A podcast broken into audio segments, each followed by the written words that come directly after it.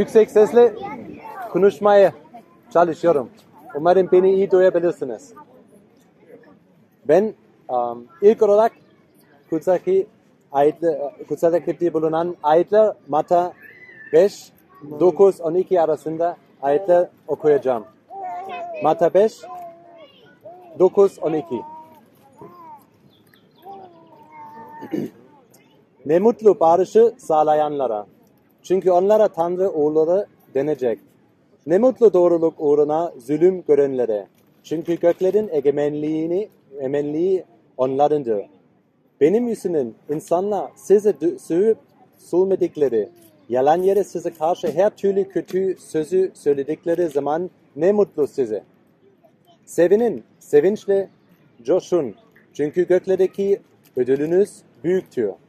Sizden önce yaşayan peygamberlere de böyle zulmettiler. Ben, ben dua ediyorum. Ya göklerdeki babamız, um, lütfen bugün yine bize konuş. Um, senin sözün aracılığıyla lütfen beni kullan. Aynı zamanda benim sesimi her yere bu um, duymak ihtiyacı olanlara e, gelsin diye dua ediyorum Rab. Amin. Aa, Ben şimdi size esenlik size olsun yani dediğimde bu sizin için ne anlama geliyor? Aklınızda ne tür bir esenlik var? Biz şu anda İsa'nın mübarek sözlerine bakıyoruz. Belki geçen hafta da geldiniz. Um, fark, yani sekiz farklı İsa'nın mübarek sözleri var.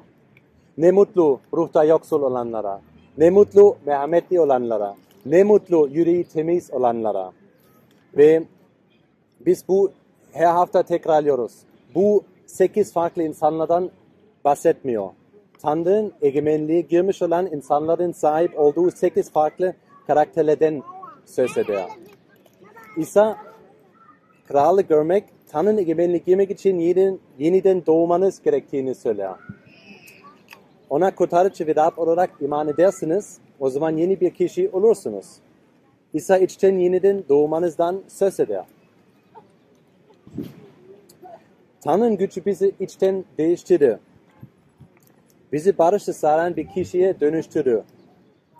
Bize yaşamda yeni bir amaç verir. İsa şöyle der, bana gelin ve esenliğimi, barışımı yayın. Önce esenliğimi arayın. O zaman size yaşamda yeni bir yön verecektir. İsa aracılığıyla yaşamınız yeni bir yön kazanır. Barışçı ol, olursunuz ve bu yüzden zulüm görürsünüz.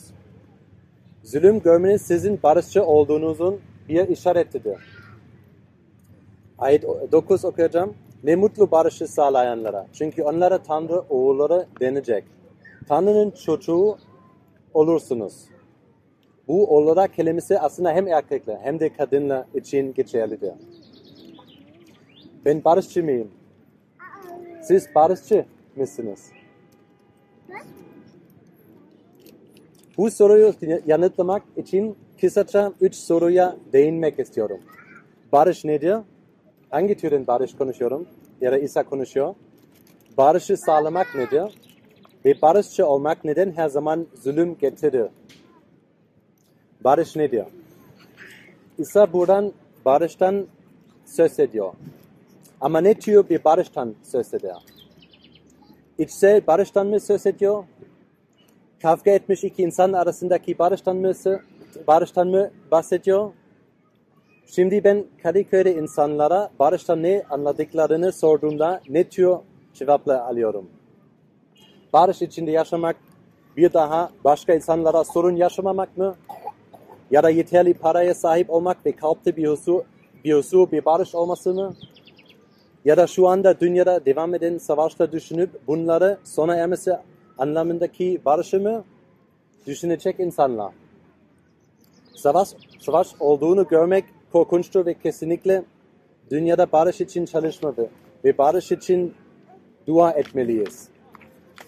Ancak İsa burada farklı bir barıştan söz eder. Tanrı'ya karşı düşmanlığın sona ermesinden söz eder. Ve bunun sonucu insanlar arasındaki barış sağlanabilir. Ben Romalılar 5.1 okuyacağım. Böylece imanla aklandığımıza göre Rabbimiz İsa Mesih sayesinde Tanrı'yla barışmış oluruz. Ve Romalılar 8, 7 Çünkü benliğe dayanan düşünce Tanrı'ya düşmandır.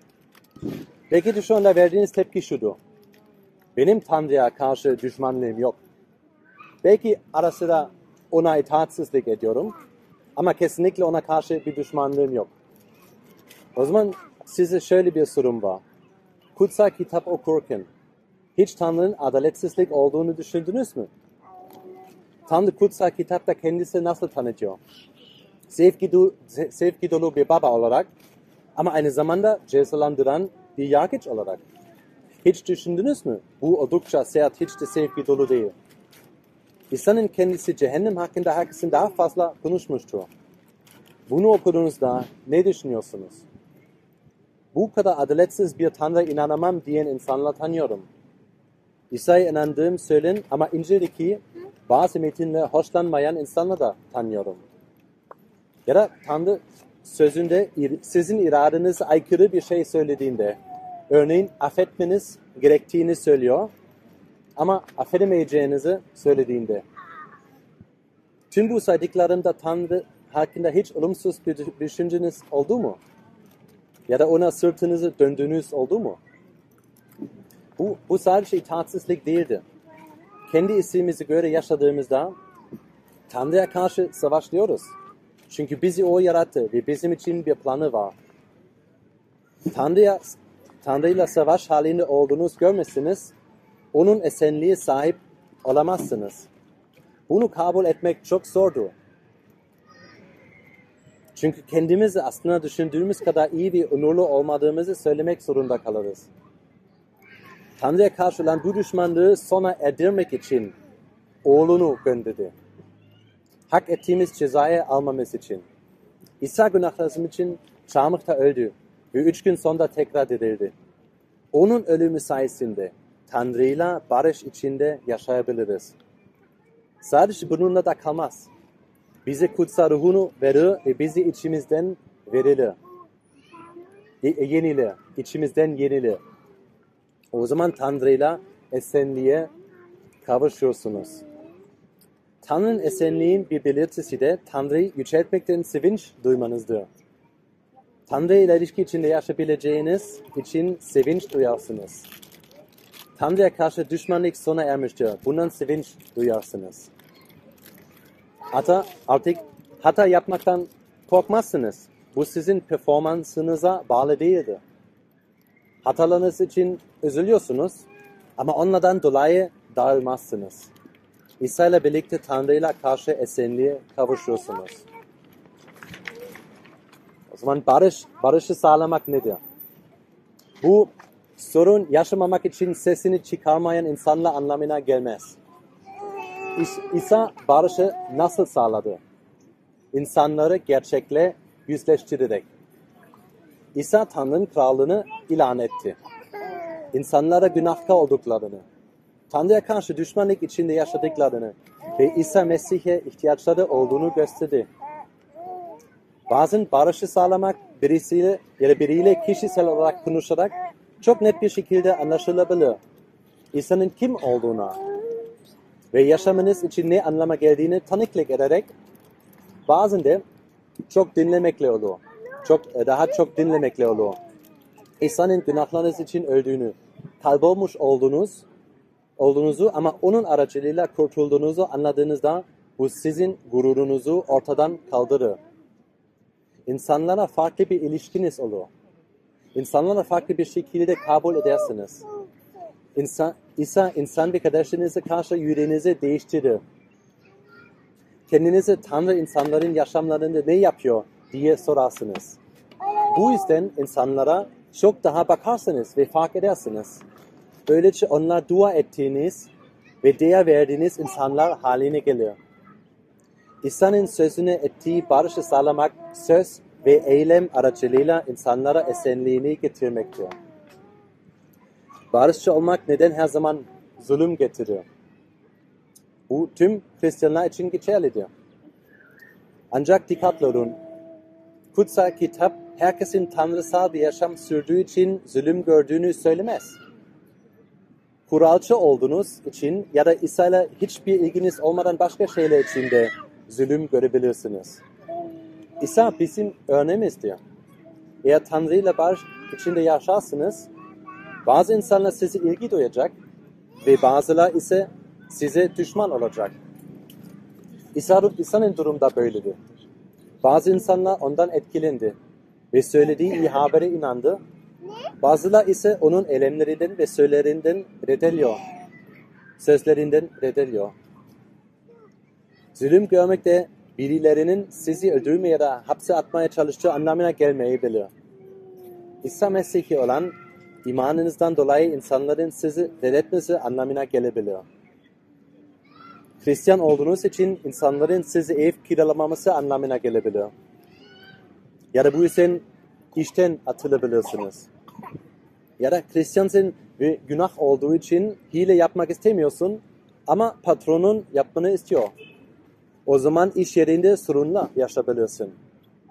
Aileniz veya arkadaşlarınız sizden yüz çeviriyor da olabilir.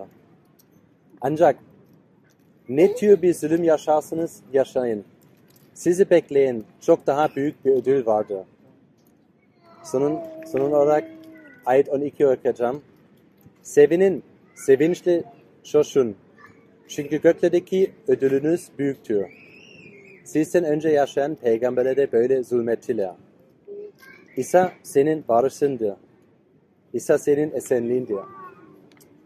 Amin. Ben dua ediyorum.